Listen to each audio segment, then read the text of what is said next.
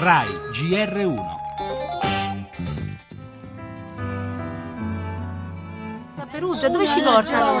Abbiamo i bambini piccoli, quindi siamo costretti a partire. Ci dispiace di lasciare il posto perché, insomma, non possiamo stare così senza corrente, senza viveri. Ho 20 mucche dentro la stalla agibile e manca l'acqua. Il cibo io come faccio? I vitelli senza latte? Allora che dobbiamo fare? Le devo vendere allora, le devo vendere. Ancora non è arrivato niente di strutture, qui stamattina già siamo diversi gradi sotto lo zero. È stata presa la situazione un po' in maniera superficiale col terremoto del 24.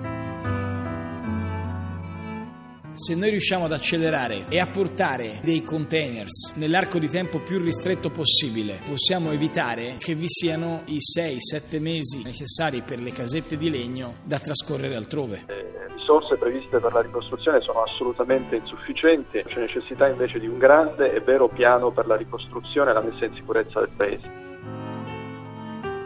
Sicuramente non andremo via da qua, al mare o in qualsiasi altro luogo. Abbiamo bisogno di rimanere qui, rimboccarci le maniche, come abbiamo sempre fatto, e cercare nel più breve tempo possibile di rilavorare come stavamo lavorando. Sono all'ottavo mese. Mio figlio può anche non crescere a Norcia, però mi devono dire che qua non c'è più niente. Allora io forse valuterò l'idea di andarmene, ma qui abbiamo 3.000 ragioni per rimanere.